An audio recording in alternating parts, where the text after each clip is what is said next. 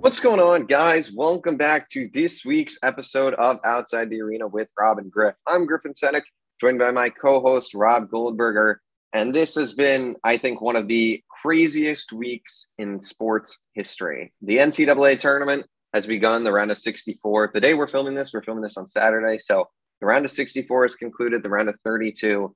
We'll probably be about halfway finished when you guys see this. So we're going to talk about the round of 64. We'll probably have some episodes separately coming out from the podcast, talking about the tournament from now on. After each round or so, we'll put out an episode discussing the latest from the tournament.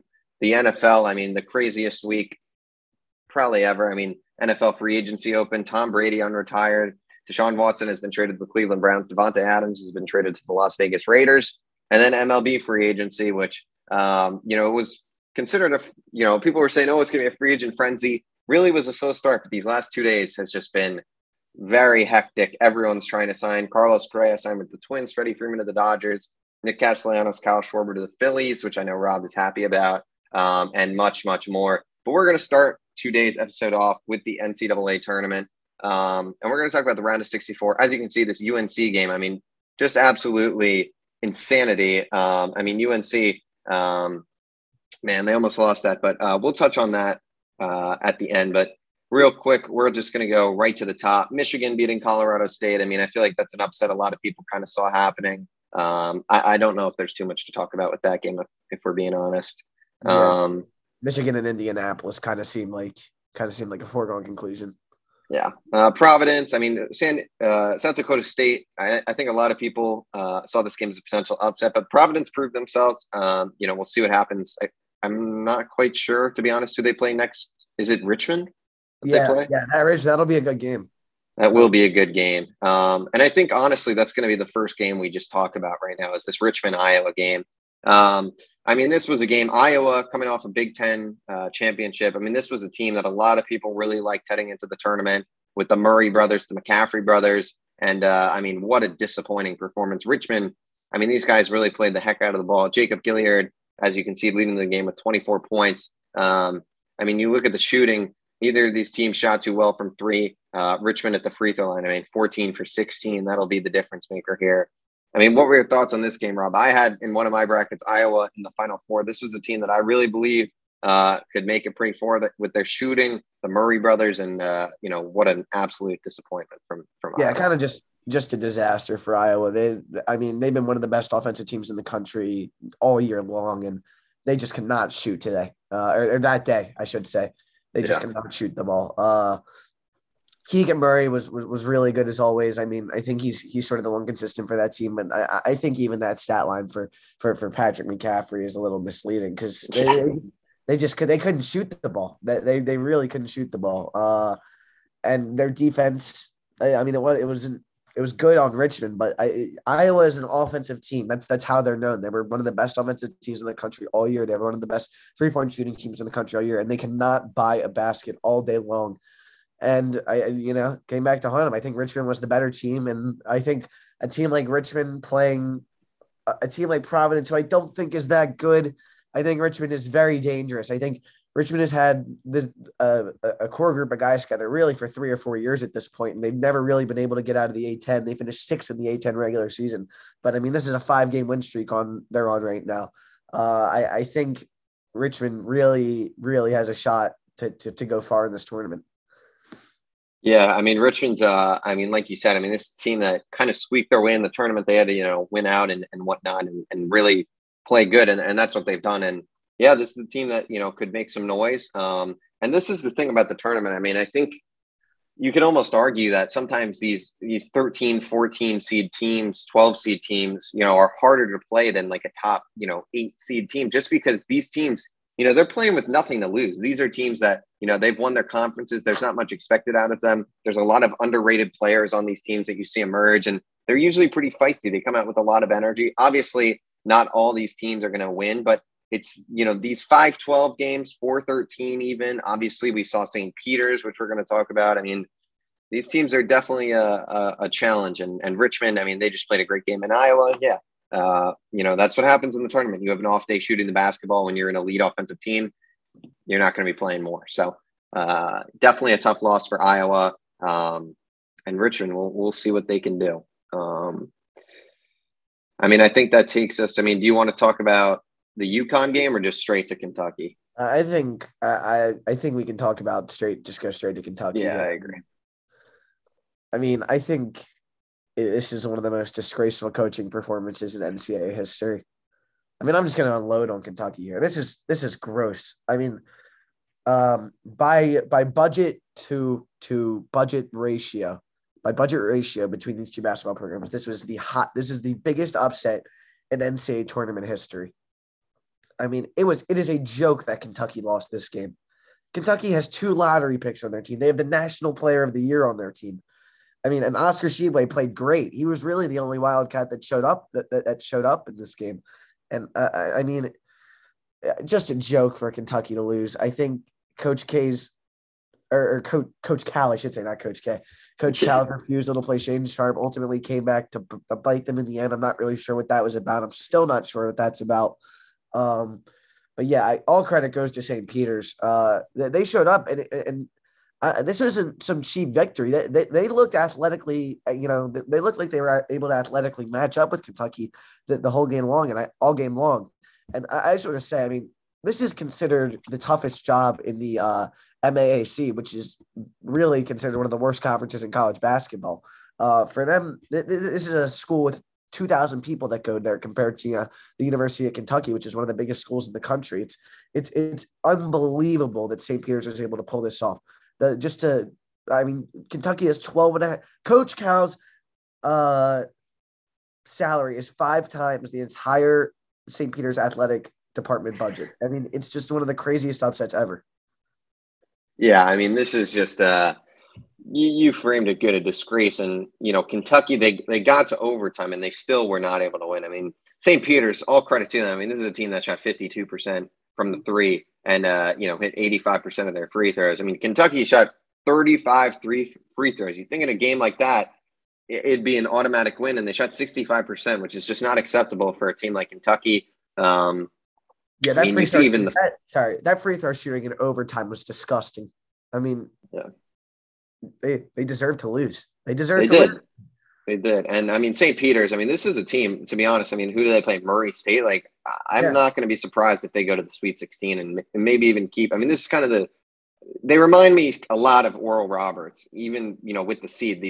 They've got these guys who can shoot the ball really well. I mean, Doug Eddard, I mean, this guy's – yeah, he was – Jesus. Miss. I mean, this guy is as good as it gets. Daryl Banks, obviously, a fantastic performance. And they're just a feisty team. I love what they're doing. I love the way they play. I think Kentucky, even you heard, you know, Coach Cal really, you know, he said it himself, and like they really took this game as a joke and just expected to run over St. Peter's and just was like, yeah, this is just our warm up for the next round, which in this tournament, you just got to learn that that's never the case. And I mean, guys weren't ready to play. I mean, Ty Washington, a 5-point performance. That's not acceptable from him. I mean, he's, you know, very highly regarded. Just a absolutely horrific performance. And for St. Peter's, I mean, these are the teams that, you know, you don't expect to be good. And all of a sudden they've got these guys that can't miss. And I'm very curious to see them play later today against Murray State. I mean, I'll be honest. A really good Murray State team, though. And that Murray State-San Francisco game might have been the game of the first round outside of this game. So, yeah. I fell asleep because I thought it was over. Murray State was up 6, and I called it a night, which was not a good call on my end. But absolutely disgraceful loss from Kentucky. You know, the Creighton game, I'm going to be honest, like Creighton, San Diego State, I think we've kind of talked about Creighton's going to get blown out probably by Kansas. So, yeah, I mean, especially they might have had a shot if their star player hadn't gone down. But you know, Creighton without their best player it's not going to be pretty. You know, I think I'm just going to give a quick shout out to the St. Mary's team, who was disrespected a lot. I think this game, and I think this is a team that beat Gonzaga earlier in the year. I mean, they have a Gonzaga win. I think this is a really good team. I think UCLA is going to beat them, but don't be surprised if the winner of that UCLA St. Mary's game gets to the Final Four, because I think really the winner of that game is the favorite to come out of that region. So, yeah, I mean, that's the region with what Baylor is eliminated, so North Carolina, and then who's the 2 seed Kentucky in that? Yeah, yeah. So St. Peter's, I mean, that is Yeah. It's, I mean, North Carolina shouldn't – I mean, North Carolina, once, you know, whatever his Brady, you know, whatever his last name is, I'm blanking on it. But Brady Manek, I mean, that flagrant, you know, that's the only reason Baylor was close in that game. That was a gross officiating performance. That was disgusting. Yeah. Arkansas, Vermont. I'm good. I do want to talk about this UCLA game against Akron. I mean, this was UCLA, I think, is a team that a lot of people after their performance last year really were high on, including myself. Like, I have this team in the Final Four, and man, the Akron Zips, where it's actually where my dad went to college, you know, really strong performance defensively. I mean, this was just another one of those teams that was really feisty. And, you know, once Freeman fouled out, it really didn't go too well for the Zips. But, you know, are you worried about UCLA moving forward? Or do you think this is just a case of, you know, a feisty first-round team given some trouble? I mean, I'm definitely worried about UCLA just because I mentioned I think St. Mary's is a really, really good basketball team. I mean, they shoot the ball as well as anybody, and they're excellent defensively. They're a great defensive team, and I gotta say, this is another game where like the UCLA, this lower seeded team wasn't nicking cheap baskets and whatnot. I mean, I think Akron. I thought Akron was in control of this game, almost wire to wire, except for the last 2.5 minutes. I thought this game was over at several points. I mean, it's just like, I don't know, man. UCLA really had to have some last minute heroics to get to win this game, and that whole region is a complete shit show. I'm just going to say it. I mean, total shit show. I mean, it's just like, I don't know who's going to come out of that. I think St. Mary's honestly might be the favorite at this point. Yeah. I mean, it's going to be, I mean, that UCLA St. Mary's game, like we said, is going to be very important. I mean, tough loss for the Zips. I mean, that would have been the biggest school win in history for them. So, you know, you hate seeing teams like that go down, but I mean, what a performance. And yeah, like late game heroics, Tiger Campbell really took over at the end of this game. I mean, Johnny Juzang was nowhere to be found in this game. I mean, if he plays like that against St. Mary's is going to run over UCLA. So we'll see what happens. I mean, yeah, it was a good performance from Akron. I mean, moving on. I know I'm going to be honest. I didn't really watch much of the Murray State game, but you know, what were your thoughts on this game? I don't think I'm going to be honest. I don't even know if I watched a second of it, to be honest. Not good, but Murray State 32-2. I didn't know that. I think it sucks that these two teams were matched up with each other in the first round because they both deserve to be seated way higher than they are. And it was kind of a lazy decision from the committee to match these two really good sort of like high major teams against each other. I think it was kind of like a bailout because these teams both could have made Sweet 16 runs. These teams are both really, really good. I mean, San Francisco, Jamaree Bouyea in San Francisco, this guy, he couldn't miss. He could not miss at the end of this game. And it was really competitive. I think San Francisco really might have even been the better team. Murray State made some really tough shots towards the end of this game. But Jamaree Bouyea, I mean, that guy has to be an NBA player to me. I mean, I don't think I've seen that. Or Jamaree Bouyea, sorry. I don't think I've ever seen something like that. This guy he could not miss at the end of this game. Yeah. I mean, I wish I was watching. I wish I didn't fall asleep. So I really have no insight to provide on this game. Murray State, St. Peter's, that's going to be a great game, though, I can tell you that. All right, moving on to the next. I mean, tough loss for Loyola Chicago. I mean, really, Williamson, I mean, he had nothing. Ohio State defensively looked really good. And, man, I think that was a popular upset pick. But this Ohio State team is, you know, one that I think, you know, had a really rough end to their season. But now they're healthy. They got, you know, Kyle Young back. You know, we'll see what happens. I don't know if they're good enough to beat Villanova. But I mean, that was definitely a strong performance. And, you know, Loyola Chicago, we'll see what happens. Tough loss, though, you know, for them. Yeah, Loyola just cannot. I think I'm still a believer in the Loyola program. I think that they still like the way that they run things over there. They just couldn't get a shot to fall yesterday at all. I mean, they just not even their open looks. Yeah. I mean, USC Miami, I didn't watch much of, to be honest. I just think USC has to get some tournament wins at some point because they've made the tournament each of like the last 7 years. But they had some last year. Didn't they make the Elite Eight last year? I think only – did they? Are you sure? I think because they had Evan Mobley last year. I know that team kind of went on a run. Hold on, let me see. tournament. Are you sure they weren't eliminated in the round of 32? Pretty sure, yeah. You could be right. I'm checking right now. Here we go. No, yeah, you are right.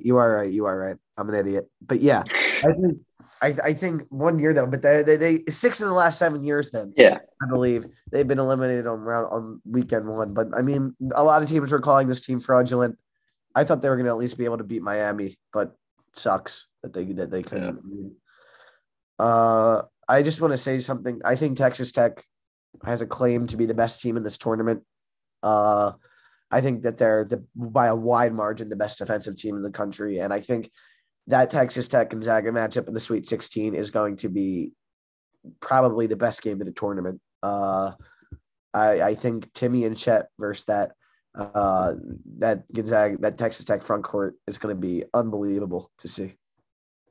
For sure. I mean, this game was as someone who had Illinois in one of my brackets in the Final Four, a nightmare to watch. But I mean, this was Illinois just had a disgraceful performance in this one. I mean, this was they deserved to lose. They deserved absolutely to lose. I mean, they weren't hitting their threes. I mean, 17% from 3-point, 3 for 17, 59% from the line. They had 14 turnovers.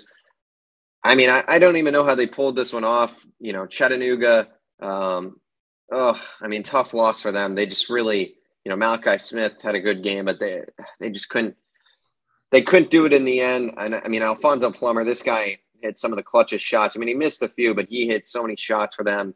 And Kofi Cockburn, I mean, they did a really good job stopping him. And you look at the stats, he still had a strong performance. He is just probably one of the harder, you know, in terms of game planning for a specific player in this tournament, I'd say he's one of the ones you have to focus on the most, because if you let this guy just dominate you on the inside, Illinois is going to run over you. I mean, Curbelo, I mean, this guy, and this happened last year too with this guy. I mean, always watching this game. I mean, this guy is just, he tries to get so fancy with the dribbling. And this is just one of the things, I mean, I just get irritated with when I'm watching. I mean, he turns over the ball at least 2 or 3 times the game just from dribbling, just from trying to get too cute with it and losing control of the basketball.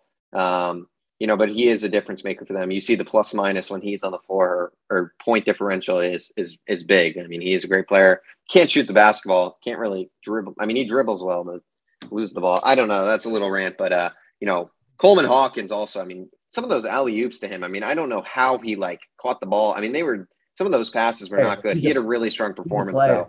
And I think Griff. I think he's going to be a good player in the future. He was the difference maker for them in this game. If we're being honest, without him, they were in some trouble. Do you know who his most famous high school teammate is? I don't. Jalen Green. Funny enough. Really? Yeah. He went to. Did Jalen Green go to IMG? No, Prolific Prep in California. It's like a basketball school, and they were. They're pretty good until the COVID canceled their senior year, but yeah. Wow. Interesting tidbit. All right. I mean, what else is there to talk about? Iowa State, that was a good game. Iowa State's got some shooters. I mean, this team can hit threes. I got Iowa State going to the Elite Eight. Elite Eight. Interesting. I've been beating Wisconsin, but I haven't beating both Wisconsin and Auburn. So yeah. I think the Big 12, despite Baylor's loss today, is still the best conference in college basketball, and I think I have faith. I think TCU is going to give Arizona some problems too, for sure. Yeah, TCU had a huge win. I was not expecting that. Davidson, Michigan State, that was a great game. Came down to the wire, and Colgate, Wisconsin. I mean, Wisconsin kind of saved themselves at the end of that game. Colgate, strong performance. You know, real quick, we'll talk about this game. There's a lot to talk about, so we won't focus on this too much. But I mean, what a comeback! This is probably the game of the tournament potentially so far. One of them. I mean, it's tough to say really and pinpoint an exact game. I mean, there's been so many good games. I mean, what Baylor somehow coming back here? Adam Flagler, what a performance! I mean, he really brought them back. I mean, what were your thoughts on this game? And I was definitely surprised North Carolina pulled this one off in the end. I thought once it hit overtime, Baylor was going to win. As someone who watched this whole game, I mean, I know, big accomplishment over here, right? No, I'm kidding. But I think this game was killed. I'm sure you'll agree with me that this game was killed until that awful ejection on Brady Manek. And I mean, I think this is the first game I've ever questioned whether the game was rigged until got some makeup calls at the end. But I think UNC with Brady Manek playing is a threat to potentially win the entire tournament. This is a team that when they're playing at their best can beat everybody. We saw them crush Duke in Durham a couple weeks ago. I mean, I think this is a very good team with several NBA players. Leaky Black, I know, had a little bit of a joke in the game today, especially that pass at the end. But when he's on, he's a real contributor. RJ Davis with 30 points in that clutch and one was huge. And Brady Manek is one of the best players in this tournament when he's allowed to play. I mean, he had 26 and 20 minutes. This guy was not missing. And Baylor really was saved by the refs in this game. I mean, 9-0 run in the first minute after Brady Manek went out. This game was over until that ejection call, which I still think is BS. And I think North Carolina has a really good chance of getting to the Final Four. Yeah, I mean, it's a great UNC team, like you said. I mean, Brady Manek, that really changed the game. And one thing I'll say, I mean, Bacot. I mean, that dude almost sold the game for them. I mean, this guy needs to work on his free throws. It was a future performance. He's an NBA player, Griff. Isn't that the scariest part? He is. I'll be honest. I think he's not going. If he goes to the NBA, he's not doing anything. I mean, that was a. He's been there. You can't hate on him that much. He's been there. He's been one of their best players all season long. But yeah, he can't. He's a terror. The worst part is he's a 70% free throw shooter.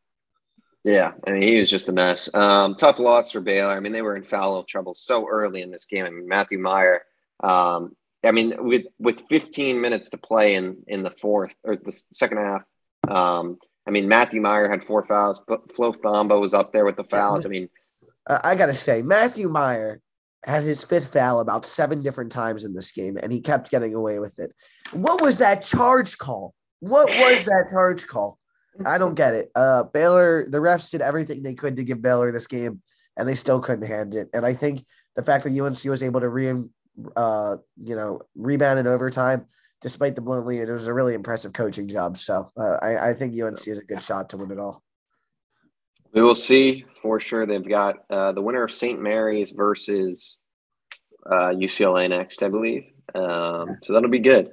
And with that, that will do it for the round of 64 coverage. We'll probably find some way to film something about the round of 32. And then I would guess that after each round or so, we'll put out a video on our second channel, OTA Clips, kind of breaking down what has happened. So we can kind of devote the podcast to other things, such as, you know, we wanted to do a mock draft this week. We're going to postpone that to next week. There's just too much to talk about this week. So we'll do our next mock draft next week, which definitely is going to be very different with all these trades. David Ajabo suffered a torn Achilles, just awful. So obviously that's going to alter things. I mean, there's so many different things. But with that, we're going to talk about the NFL. The NFL is king, they say. And, I mean, it really proved true this weekend. I mean, it stole all the headlines from every single day of March Madness, I would say. We'll start with Tom Brady returning. I mean, I don't think a lot of people are surprised by this. I think a lot of people predicted that, you know, he was not going to be able to resist and not play. But he's back, and, you know, he immediately made his impact felt with the Buccaneers. They re-signed Chris Godwin's back to a 3-year, $60 million deal. His center, what's his name? Ryan Jensen is back on a 3-year, $30 million deal. You know, they did lose some guys. Jordan Whitehead went to the Jets, OJ Howard to the Bills. They signed Russell Gage as well. I mean, Carlton Davis, too. I forgot about him. That was a big one. Alex Cowper, they lost. So they lost some guys, but overall, I mean, changes the whole landscape of the NFC South. And, you know, the NFC South, you know, yesterday it seemed like would be adding Deshaun Watson and be adding that. But now all of a sudden it seems like Tom Brady has got himself a absolute walk to a division title. I mean, your thoughts on Brady's retirement, and it definitely shakes up the NFC a little bit. Obviously the Davante Adams trade does that as well. Yeah, I mean, I think the Rams and the Bucks again are the 2 best teams in the NFC.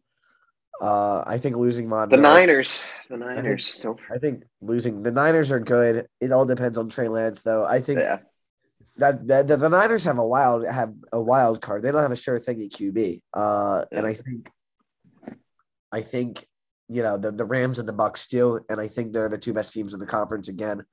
And I wouldn't be surprised to see Brady get a cakewalk past this Super Bowl. To be honest, I think he's smart. I think he understands that the AFC is the much stronger conference at this point in time. I think he understands that the NFC East is still extremely weak.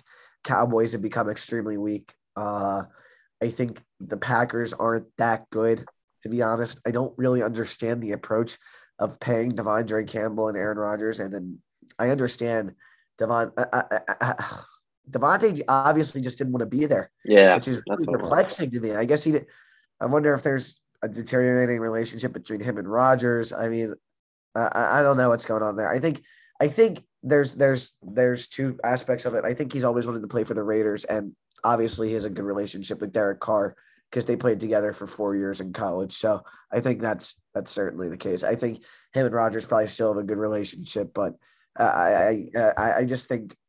I don't know about that contract they gave him, though, to be honest. I don't know how good it'll look. And, yeah, I mean, we've sort of shifted to Davante Adams talk here, but I think that was sort of inevitable given – I think I don't know if there's too much to talk about Tom Brady's return. Yeah. I'm not really that surprised. I mean, 40 days. There was something that leaked, and everybody kind of knew the day before. He was talking to the Ronaldo video. Yeah, he's talking to Ronaldo at the Manchester United match. He was basically just saying, "I don't think I'm done." So it's not really too much of a surprise. The guy wasn't. I think he's going to go out in the Super Bowl, and however long that takes him. To be honest with you, I think he could play till like 47 if he doesn't get a Super Bowl in the next couple of years. Yeah, I mean, I think I agree. I mean, I think a lot of people saw this coming. I think it's pretty funny that it's happened. I mean, this Bucks team is, they're going to walk to a division title. I mean, that division is an absolute disaster. I mean, it really seemed like Deshaun Watson was going to go to one of those teams. And, I mean, the Falcons report surfaced today that Jarvis Landry and Leonard Fournette were going to sign with the Falcons if Deshaun was traded there. Let me say something about that. I think the Falcons avoided two bad contracts there. So, I mean, it's a weird situation with Brady. You know, we'll see how long he plays. Gronk should be back, I'm sure. So, you know, he's going to walk to a division title, obviously. I agree. I think they're one of the top three teams or so in the NFC. I think, like you said, the Cowboys they've just subtracted this offseason. They haven't really brought anyone in that, you know, I think they signed Dante Fowler, if I'm not mistaken, to replace Randy Gregory, which is just not going to really do it. So we'll see, to be honest, with Dallas. I mean, who knows? They lost Amari Cooper. They lost, Cedric Wilson, I believe they lost too. They lost a few good guys. Really not looking good for Dallas. Lyle Collins, they released too. I mean, Creighton up early. Really? How much? Up 6 minutes in, but they're still up. Okay. Well, I think that'll shift. But that'll do it for Brady. And we'll just segue. I know we'll talk about Deshaun, but you know, you kind of touched on it. The whole Davante Adams trade. To the Raiders, they traded their first round and their second rounder this year. You know, I think this is a case for, like you said, with Davante Adams. I don't think his relationship with Rodgers is necessarily tarnished. I think he just wants to play elsewhere, and he was ready to move on. And you know, the Packers, it seemed like, you know, they were okay with that, and they were going to take their first and second round pick. I mean, this is a team now, Packers team, with 2 first-round picks. But the problem is they don't really have a true, you know, elite wide receiver. I mean, they've got these guys like Alan Lazard and, you know, Marquez Valdes-Scantling is a free agent at the moment. So not even him. Randall Cobb. I mean, they're losing guys on defense. You know, they don't really have money to sign everyone. They lost Zadarius Smith, who was a big part of that defense. I don't know. We will see with the Green Bay Packers, but for the Vegas Raiders, I mean, this is a trait to me that propels them to, you know, this team can win the AFC West, if I'm being honest. Like, this is all of a sudden their offseason so far has been fantastic. They signed Chandler Jones. and they traded for Davante Adams. And you look at this offense with Derek Carr, who is, he's a very good quarterback, top 12 quarterback or so in the league. They've got Josh Jacobs. They've got, now Davante Adams, Hunter Renfrow, Darren Waller. I mean, this is an insanely talented offense. I would argue the most talented offense in the AFC West at the moment, even potentially more talented than the Chiefs. I don't know about that. I think the quarterback discrepancy favors the Chiefs. I think there's a shot. I think that the Raiders are still the third best team in the division, to be honest. I think I would agree with that. I'm saying I think it was a consensus. They're the worst team in the division after the Russell Wilson trade. But with the move they made of Chandler Jones and Davante Adams, I mean, this is a team that I truly believe right now that the Denver Broncos are the worst team in that division. I just think it depends. I think we'll see how it's so much of it depends. Even on the Chiefs, dude, I'll be honest. The Chiefs, that defense scares me with the Kansas City Chiefs. What you have to understand is that the rest of these Chiefs are trying to, that the rest of these teams are trying to get to the place where the Chiefs already are. Yeah, but I agree. I think they have as good as Justin Herbert is, as good as Russell Wilson is, the Chiefs still have Patrick Mahomes. Patrick Mahomes, and he's not perfect. Like we saw in the playoff game that second half against the Bengals. He is the best player in the NFL, but I think that this division I don't think the Chiefs have a wide lead over anyone in this division anymore. No. I definitely wouldn't say it's a wide lead, but if I had to pick a team to win the AFC West today, I'm still taking the Chiefs. I agree with you. I'm not saying that the Chiefs are not the best team, but this is a division where all of a sudden any of these teams are fair game. Yeah. I mean, the Chargers defensively, they had Khalil Mack and J.C. Jackson, Sebastian Joseph Day. I mean, they just added every elite defensive player they can find, essentially. The Broncos add Randy Gregory, Russell Wilson. The Raiders add Davante Adams and Chandler Jones. I mean, this is if I had to predict this division right now, I would say Chiefs, Chargers, Raiders, Broncos is my order right now. I don't know about the Broncos. I still don't know about the Raiders over the Broncos. I'm saying I think this Denver Broncos offense has been completely overhyped, if I'm being honest. I think it is the most – and also the defense. I mean, we'll see what happens, but – I think you underrate that. People are acting like this defense has been top 10 for some time. And But the addition of Pat Surtain pushed them into that top 10. But who's – their second cornerback is Ronald Darby. I mean – against these AFC West teams, man, I mean, who all have basic. I mean, the Chargers with Eckler, I guess, but the Chiefs and the Raiders, they have three elite Juju, I guess. But like Chargers, Williams and Allen. Yeah, that's what I'm saying. But all these teams have at least two pretty elite players and potentially three. So you can't have just one elite quarterback. Okay, but I would make the argument that the Broncos have a better defense than both the Chiefs and the Raiders. I would probably agree with that. I'm just saying, I think people act like this Denver Broncos. I mean, I think with the Denver Broncos, the reason I can't put them ahead of the Raiders is these players on offense just haven't proven themselves. And the Raiders players on offense have. I mean, you've got the best wide receiver in the NFL, Hunter Renfrow, who's coming off a spectacular season. Darren Waller, who's a top three tight end in the top four. I'd say he's fourth. I'd say Andrews, Kelsey, and Kittle are above him. So top four tight end. And I'm not doubting Russell Wilson. I think Russell Wilson's an elite player. I love Javonte Williams. That wide receiver room, I think Jerry Jeudy potentially could be elite, but I just haven't seen that.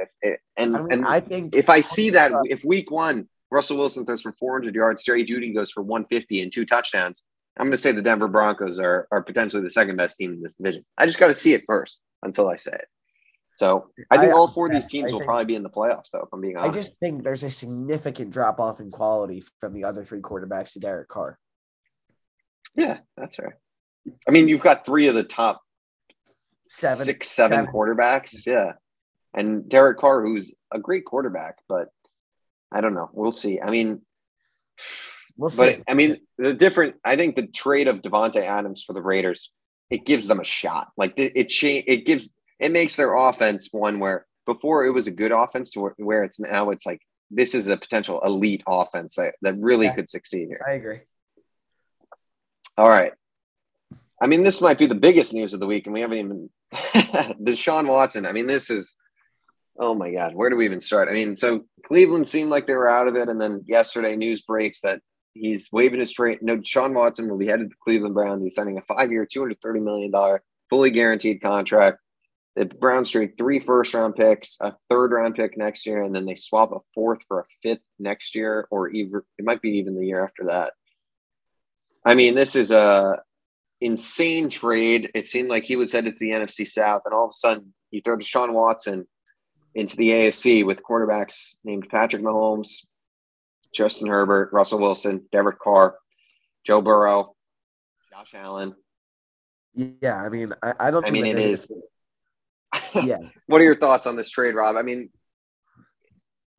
I just think stuff is obviously a big question mark here, and makes this the whole. I just think everything that has to come with this trade, like, I think obviously, like, on the football side, like, there's nothing to critique negatively. Like, obviously, I just think it's a question mark of, like, can he keep himself out of trouble, and, like, what's going to be the resolution of these civil lawsuits? I'm not giving an opinion either way. I'm just curious to see the question mark. And I think Griffin and I talked about this before. The Browns did have to give him that guaranteed money in order to get him. And from a football perspective, obviously, it makes it really they're probably the best team in the AFC North now. I still like the Ravens a lot. The Ravens are yeah, I mean, them not being able to get Zadarius Smith is a big loss for them, but I still do like that Marcus Williams signing. Yeah.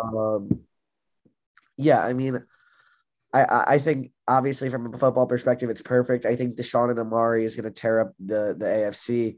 I'm just curious to see whether he can keep himself out of trouble for the duration of the contract, because even my concern, Griff, is that even if the slightest thing pops up, like it reflects negatively on him. Because obviously.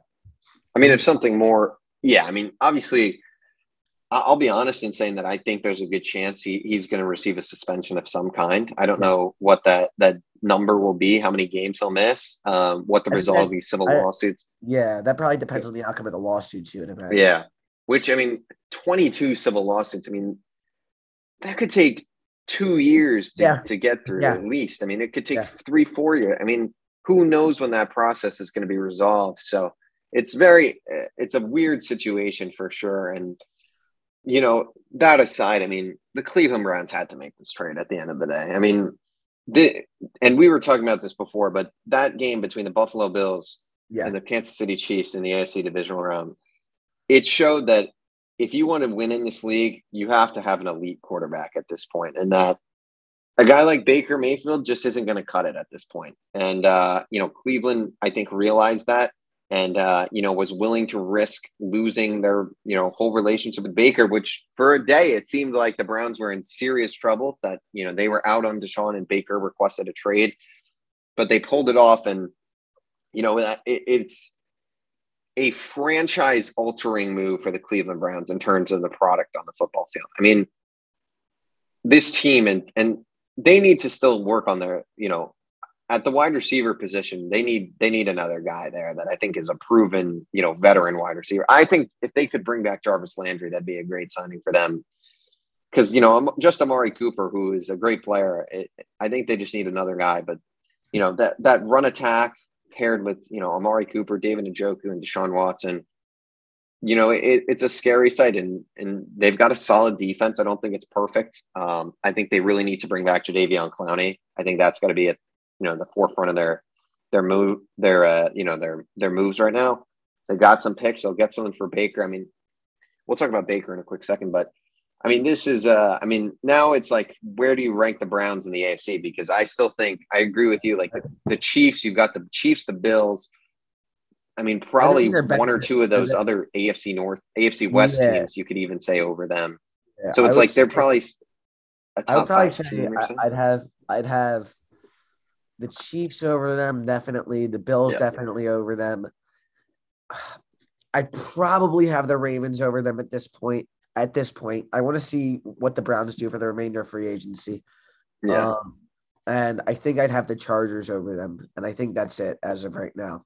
I think they're better than the Bengals. And I might even flop them. I might even put the Chargers at 3 and the Ravens at 4. And I think that's I forgot even about the Bengals, but the Bengals, we'll see with it. I think they're a very good team. I think that defense played kind of better than they should be playing in that playoff run and whatnot. You know, they lost CJ Uzama, which I think is a much bigger subtraction than people potentially realize, just out of leadership. And he was a really good player for them. I mean, it's the AFC is just bonkers at this point. I mean, the crazy thing is at least two of Deshaun Watson, Patrick Mahomes, Russell Wilson, Justin Herbert, Josh Allen, Lamar Jackson, Joe Burrow, and I feel like I'm missing one of the quarterbacks. Not Tua. I guess Derek Carr. At least two of those quarterbacks will not make the playoffs because you've got the AFC. I mean, the AFC South is just a joke. I mean, that team, any of those teams are getting bounced immediately in the playoffs. I mean, the Carson Wentz. Maybe the Colts. The Colts have a shot at it. I got to say, the Carson Wentz trade, like messed up the whole trajectory of the Colts franchise. Yeah. Because, like, first off, he sucks. I don't care. I'm not going to hear an argument to the contrary. And, like, they don't have a quarterback. And you have to understand that these guys in the NFL locker rooms aren't stupid. They understand that their livelihoods, their homes, their salaries – are tied to the success of the quarterback. And, you know, guys start to get unhappy when they feel as though they're not prepared in the quarterback room. And I think this is an issue the Colts have to solve and really soon. And I wouldn't be surprised if I were them. I think if Matt Ryan really is disgruntled down in Atlanta, and he has every right to be, because he's a franchise legend and they really just they've treated him like crap, you know, the past week, the Atlanta Falcons have. I think the Colts should really be going all in for Matt Ryan at this point. I think he's a much better option than Baker Mayfield. I actually think Matt Ryan is still is really a pretty good quarterback still. I think he put up some solid production. I think he was pretty good playing behind a really, really bad O-line and not much help on offense outside of Cordero Patterson. I think he was put in a situation like Indianapolis. I think he could really thrive. And I think that's the guy that Indianapolis should be going for. And obviously the other option I mentioned him is Baker Mayfield, but I think I'd prefer Matt Ryan over Baker at this point. Yeah, I mean, you've got kind of, it seems, three quarterbacks left to be moved, and that's Jimmy G, who at this point, it really seems like the 49ers are just going to be stuck with him at this point. Matt Ryan, who, I mean, it seems like the Falcons are going to try and restore that relationship. That's going to be but the tough. Guy, the one guy who, I think there's the 49ers want to trade Jimmy G, but I don't think they feel like they have to. Baker Mayfield is obviously gone. So Baker Mayfield, it seems like he's either going to the Colts or the Seahawks from what it is. I think the Colts trading for him would be a massive mistake because I think that's just – I think Baker Mayfield – there's just too many question marks with Baker Mayfield. I think Jimmy G is a better option. I mean, this is where it's tough because I think Jimmy G is – Matt Ryan, you said? Yeah, I mean, so. Obviously, I just – I'll be honest, I don't know if Matt Ryan's going to get traded. Like, I think he's going to get stuck in Atlanta, which sucks for him because I think if you put him on the Colts are right in that mix in the AFC all of a sudden. I agree. And they can win because he's still a good quarterback, and that Colts team is built to win. I mean, I'm surprised the Colts didn't go out and spend so much money with all the cap they had, but that's a totally different discussion. But, I mean, you got Jimmy G, who you kind of know what you're going to get, but it's not very good. It's kind of like a cart. Would you say it's an upgrade over Carson Wentz? Like maybe the same? I think it's definitely a slight upgrade, but it's like you said, it's not good enough to move the needle for them. I think really if, like I said, if Matt Ryan is an element, it's a huge if. That's the guy they got to go for because no one else is good enough to push them into that next year. In the AFC. Which is, I mean, then the thing with Baker Mayfield is he could be solid and be better than a guy like Jimmy G and be better than Carson Wentz. But, I mean, Baker Mayfield, there's just been – I mean, you could get it. It could be an absolute disaster, and you're not going to want to extend him, and you just lose more draft capital and lose another year out of Quentin Nelson, out of Jonathan Taylor, out of Darius Leonard, out of – you know, this team's got to win now. I mean, they have all these guys in their prime, all these elite players who are some of the best at their position. Quentin Nelson, the best guard in the NFL. Darius Leonard, top few linebacker in the NFL. DeForest Buckner, one of the best D tackles. I mean – Jonathan Taylor, that's running backs. Like you've got, it's very rare to see a team with like four guys who are. They really screwed themselves trading for Carson Wentz last year. They really did. They really should have just taken one of the rookie quarterbacks. They'd be in a much, much better spot, I think. And I understand why they didn't, but man, I can't believe that this is a team that was on the doorstep. They really were. They were on the doorstep of knocking on their, you know, they were knocking on that Chiefs tour, that Buffalo Bills tour. And they decided that Carson Wentz for a first rounder was the move that they just had to make. I don't get it. And I said this at the time last year, that Carson is not good enough. And I cannot believe that they gave us a first rounder for this, because how bad does that, just losing that first rounder, look now? Imagine what they could be using that first rounder for. I mean, it is unbelievable that they decided to trade for Carson Wentz. And Carson Wentz is just the epitome of mediocrity. I mean, Jesus, boy, am I happy that Washington traded for him. Let me just say that. Yeah.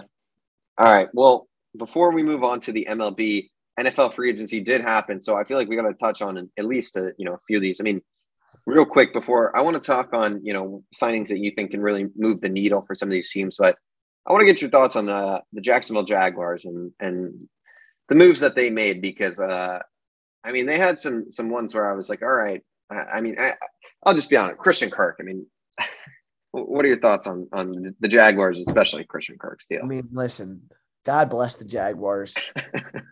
They're getting some guys paid that normally wouldn't get paid like this. Look, I think the clowning on Christian Kirk specifically has been a little bit unfair. I don't think he's never reached 1,000 yards. I don't think he's a bad player. I think he was going to. I mean, have they massively overpaid him? Yes, but he was going to. He's the type of guy that at this day and age gets $15 million a year on the open market. I mean, $21 million a year, maybe not that much. The one that I don't understand is paying Zay Jones $10 million a year. I mean, at least Christian Kirk, we haven't seen, him as the number one guy in offense. Maybe he can thrive. But Zay Jones has a good play every 4 weeks. Right, exactly. I mean, like, Jesus. Zay Jones, I don't understand that. I kind of respect the fact that they are trying to build around Trevor, though. I do like this fact that they're spending and not being cheap. I think this is the real make it or break it year for Trevor Lawrence. I think he's going to have an actual coach that's going to try to play to his strengths rather than, objectively, one of the worst coaching stints in NFL history. I think that whole offensive coaching staff is going to be really good for him. And I think just surrounding Trevor with NFL caliber players, which they will do through the draft too. Like, you just have to understand, like these players on the Jaguars last year were not up to par to play against defenses in the NFL. Like, you could not, and neither was the offensive scheme. I think that this is the real make it or break it year for Trevor, and I have to make a prediction. I know you're not a big fan, but I think he is going to end up thriving this season, and I think he's going to prove a lot of people wrong who've been sort of doubting him. I'll be honest. I think Trevor Lawrence came into the NFL at a really tough time, because I think the team around him is still atrocious. I think it's, they improved, but it's still an awful team. And I still don't believe Trevor Lawrence is on the level of those 8 guys we just mentioned. And I just think he's in an era where I just don't know if he's ever going to be good enough to win a Super Bowl, if I'm being 100% honest. He might prove me wrong, but you got to give him time, I think, to say that. I think But I think, he's not just like – look at what these – Justin Herbert, Joe Burrow, they're in year 2. They just had their second year, and they are in that conversation. Look at Lamar Jackson. Compare the rosters around them. Well, but that's part of the whole reason why he's not going to – like, the Jacksonville Jaguars with their free agency – you're assuming he'll never leave Jacksonville, number one, and you're also assuming that – I think it's going to take them years to build. I think Trevor – I got to say, I'm a big believer in Trevor Lawrence. I really am.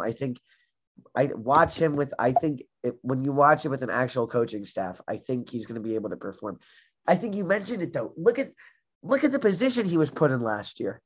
I'm not blaming him for last year, but part of the reason I'm not saying I just think with these, you got to look at these teams around him, and this free agency did him no help, because they're committing, most of the guys they signed are on 3-year deals or so. So, maybe they get a, cut after 2, but for the next 2, they're stuck with all these guys who are mediocre. I mean, it's just you're chewing more years off his prime. Like, he's not going to win a Super Bowl in Jacksonville in the next 2 years, obviously. Will this team be a playoff team in his final year? Maybe, because the division is just not good. But meanwhile, Griff, Justin Herbert has never made the playoffs. So yeah, what about that? Well, I think is Justin Herbert's defenses his last 2 years have been, outside of a few players, pure disgusting. I don't know if that's a good metric by how we can like evaluate quarterback success, getting to and winning the Super Bowl, because like I think Justin Herbert. Well, I'm not evaluating success by that. I'm just saying like I just don't see him winning a Super Bowl with all these 8 quarterbacks. Like I'll be honest, I don't see him getting to that level of these 8 quarterbacks from what I've seen from Browns, him in his college days. Griff, I have some interesting Browns quarterback trade news. Oh God. The Browns are trading Case Keenum to the Bills for a 2022 7th-round pick. Oh, okay, that's good, but that's a salary cut that they needed to make, to be honest. So, Jameis suffers a setback, and his status is beyond uncertain. Good God! So Jimmy G might end up in New Orleans Saints at that point. Yeah. I mean, I just think, like you said, the AFC is insanely stacked.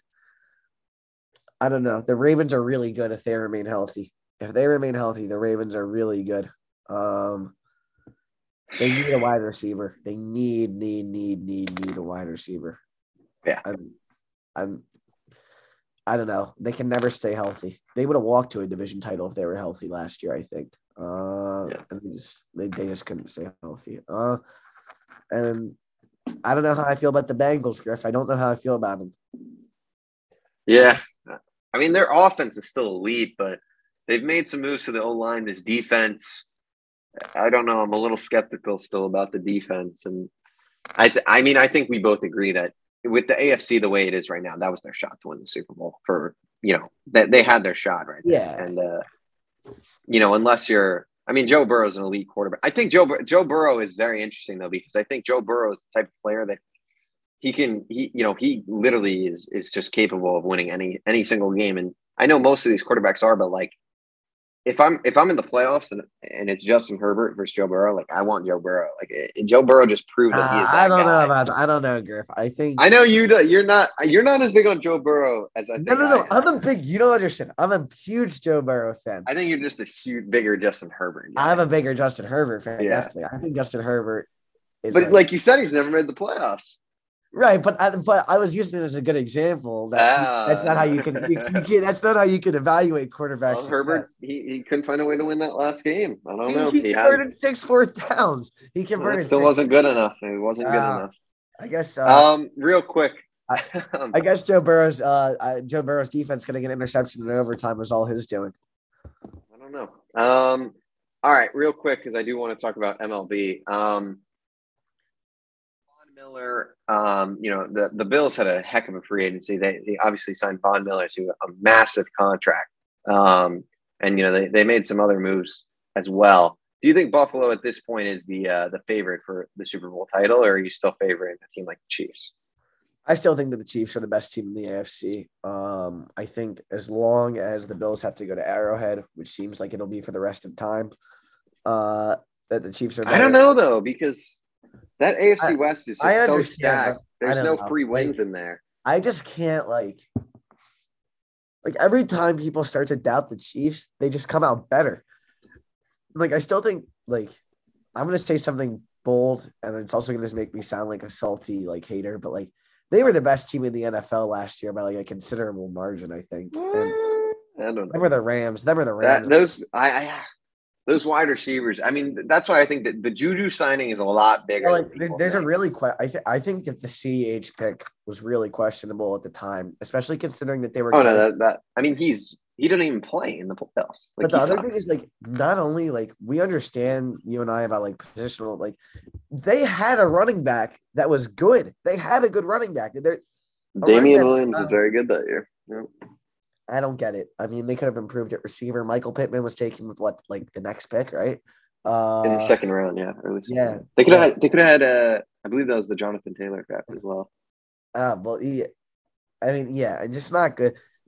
This is what I mean. And Jonathan Taylor. I mean, he was the best. This is what I mean when people say in all sports, the people's perception of front office fluctuates so much because all of a sudden Brett Veach and Andy Reid, and I'm a big Andy Reid guy, you know I am, but they're geniuses because they happen to draft maybe the most talented player in the history of the sport. Like, you know, it's like, well, I think with Creighton, the Chiefs, I mean, Creighton's still up on Kansas. Creighton's still up on Kansas. How many are they up? Up 1, 4.5 left in the first half.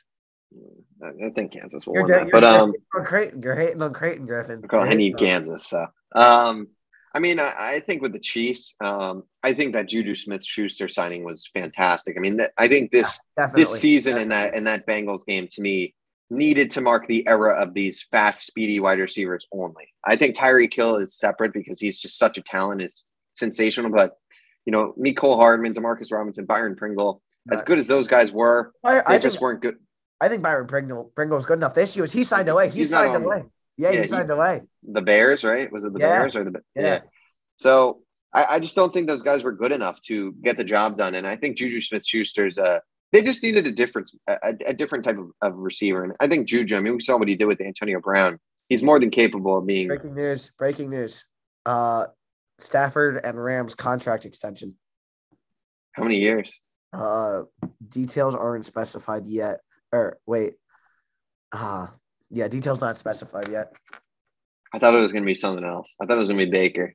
But imagine they keep Baker to be the backup and just, like, stick it to him. Yeah, right. I mean, it won't that would be the most idiotic thing to do because they actually could get some day two picks for Baker. So Baker would tank. Baker would also, if Deshaun got hurt, Baker would tank the entire season.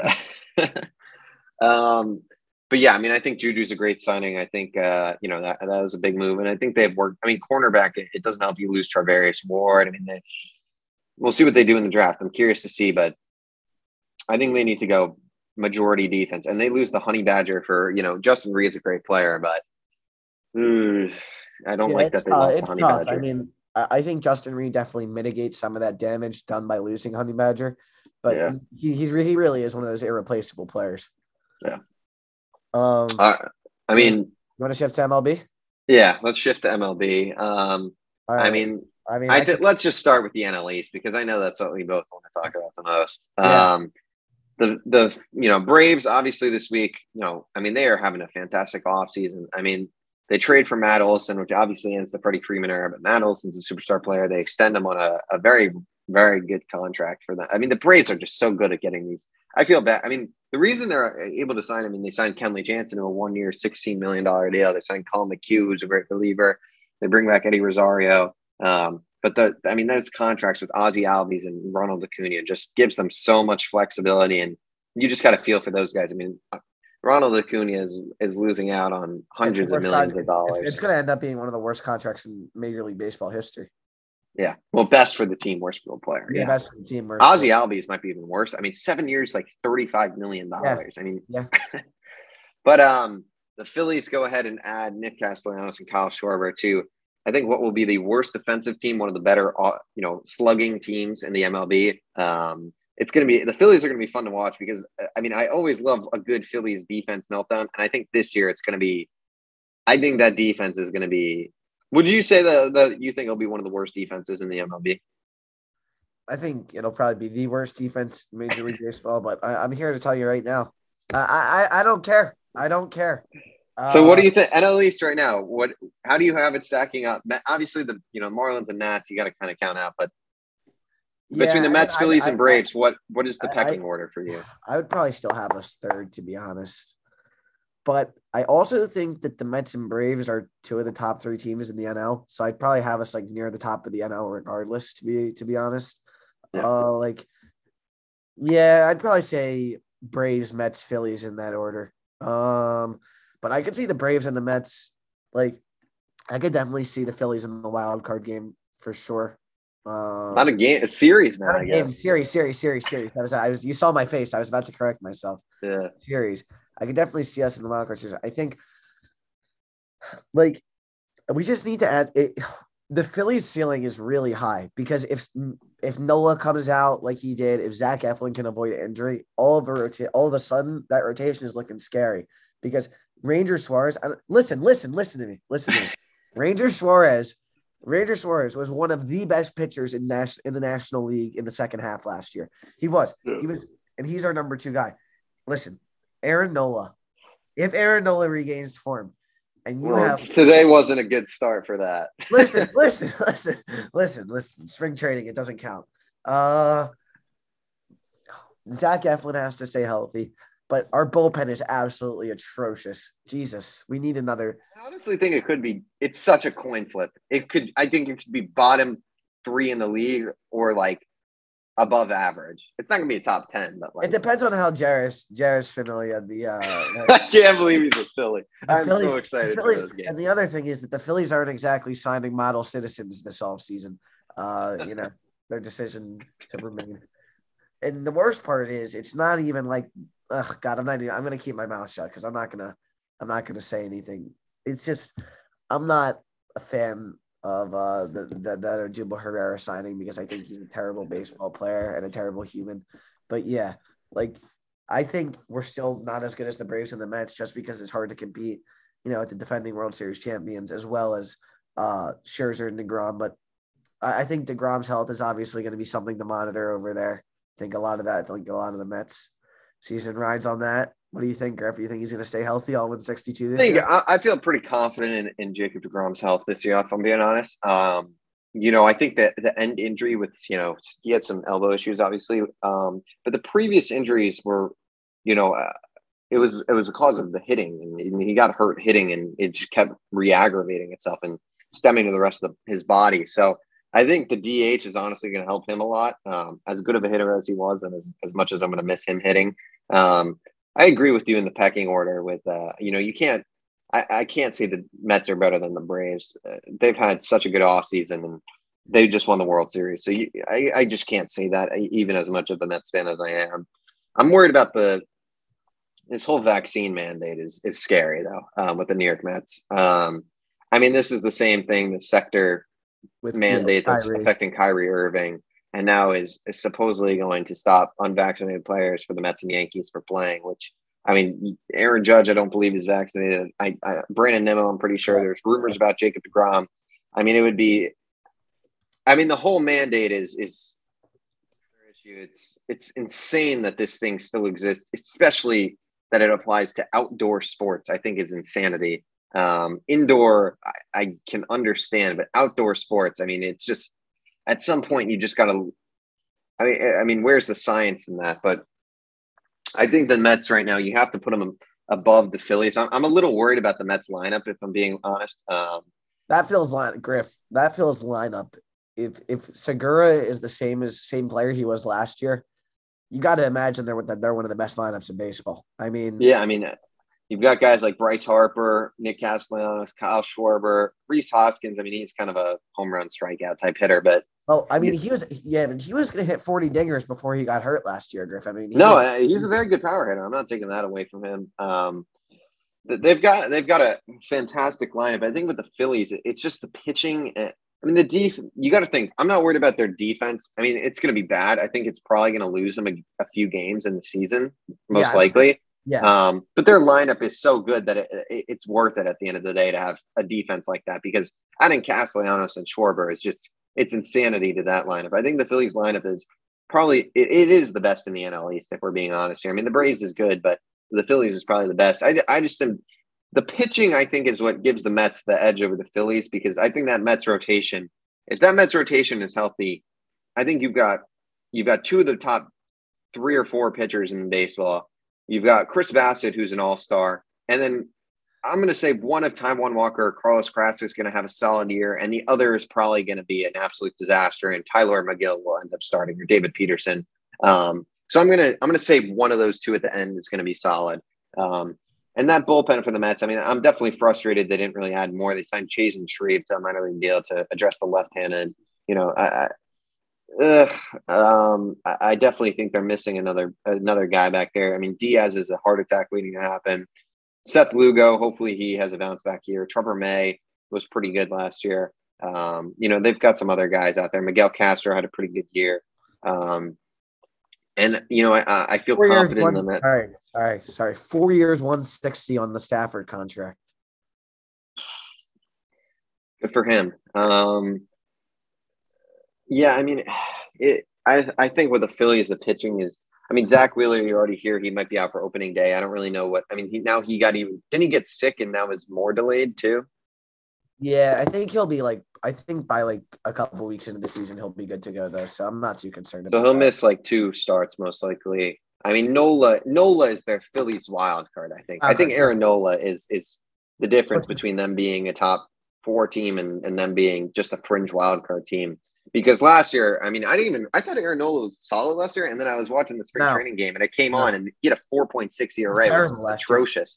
Yeah. So Aaron Nola is the guy who, if you get Cy Young type Aaron Nola, who I believe he was a top finalist a few years ago, correct? Yeah, he was correct. Yeah, he was top. So I mean, if you get that Aaron Nola, you've got 2 of the best pitchers in baseball at the top of that rotation with Ranger Suarez, like you said, who's good. I mean, I'll be honest. I mean, Kyle Gibson.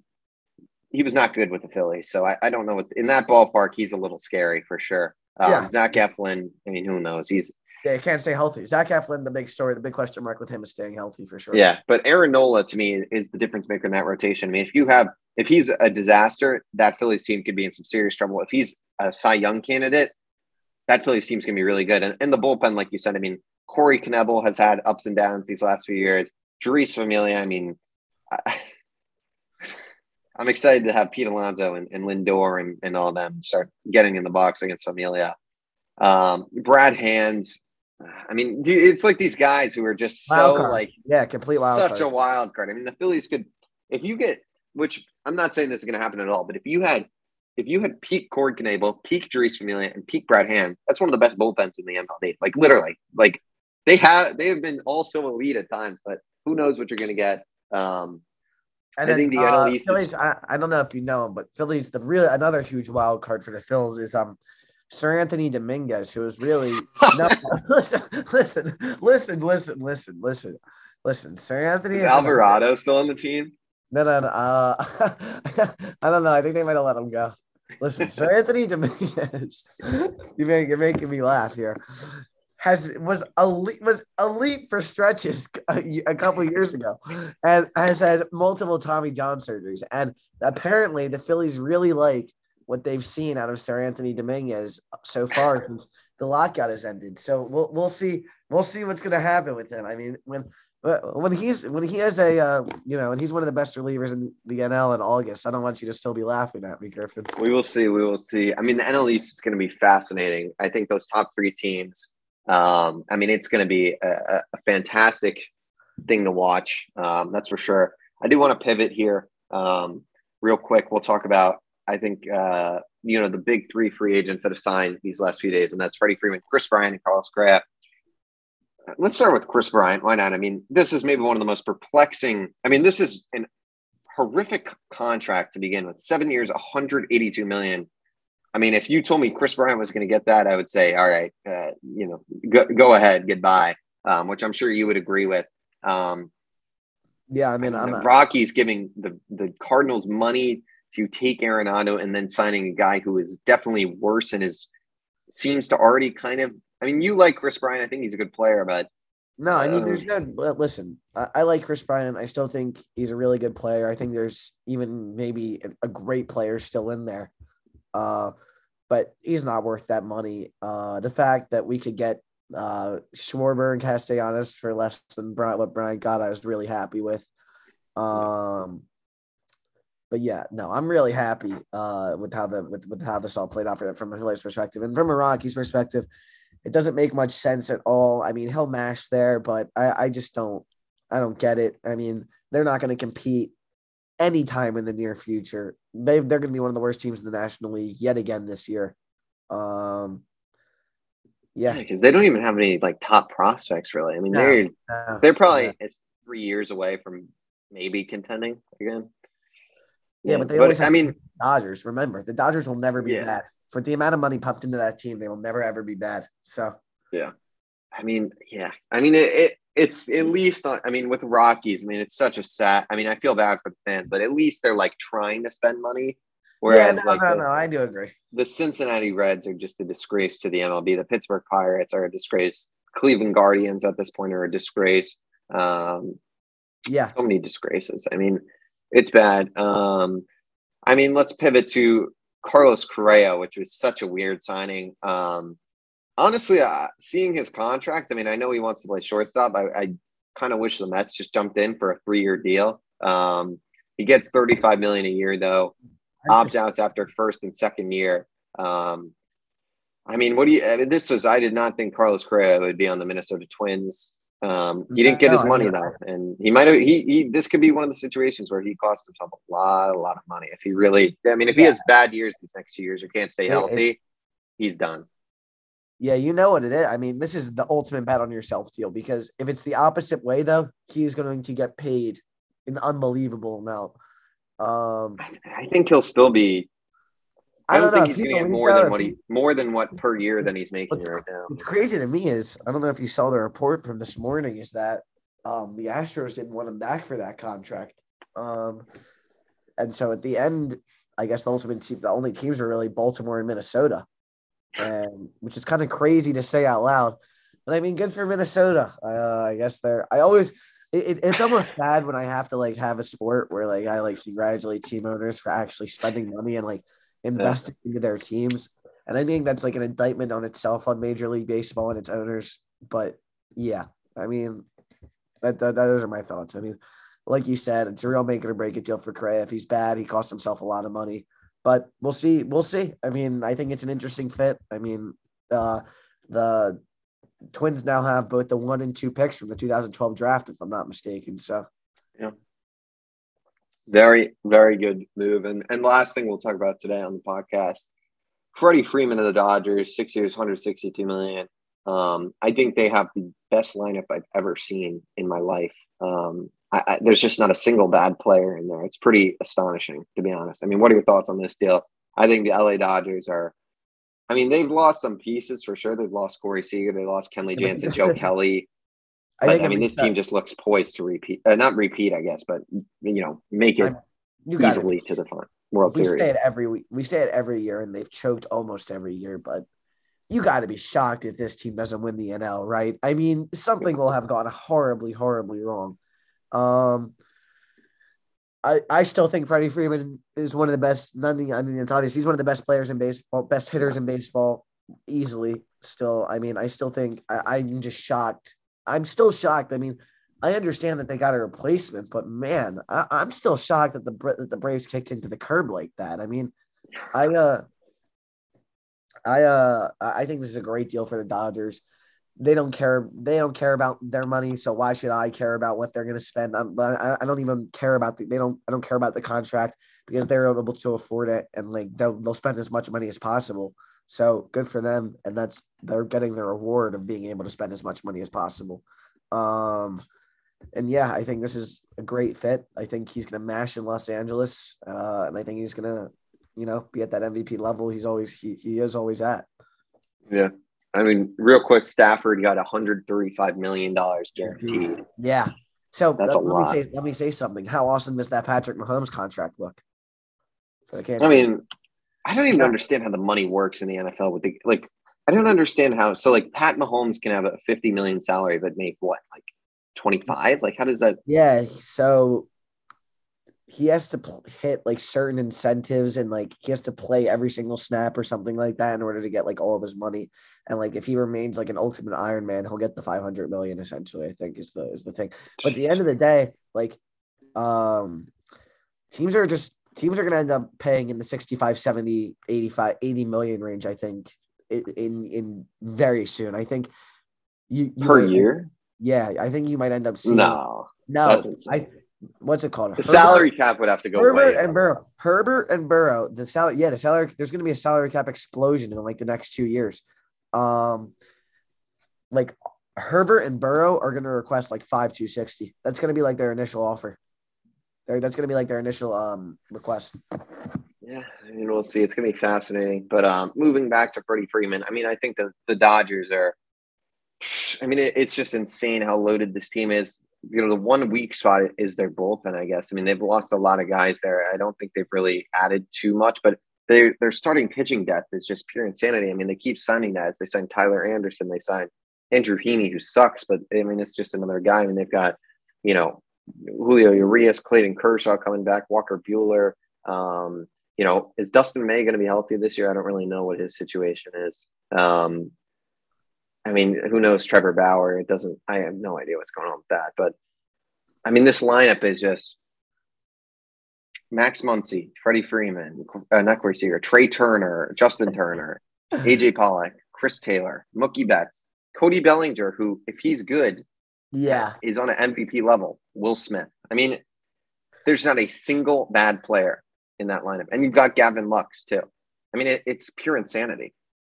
Yeah. And I think it's just like, spend money and guess what? You'll put not only will you put fans in the seat every single game. Like, this is what I don't understand. Do owners think that like teams that the entire city won't come out and support it? If teams build, if they spend money and build good teams, people will go to the games and watch the games. It's that simple. It really is. Yeah, Dodgers spend money and see the reward. And they're seeing the fruits of the Dodgers also spend money. And this is the difference, I think, between the Dodgers and the Mets.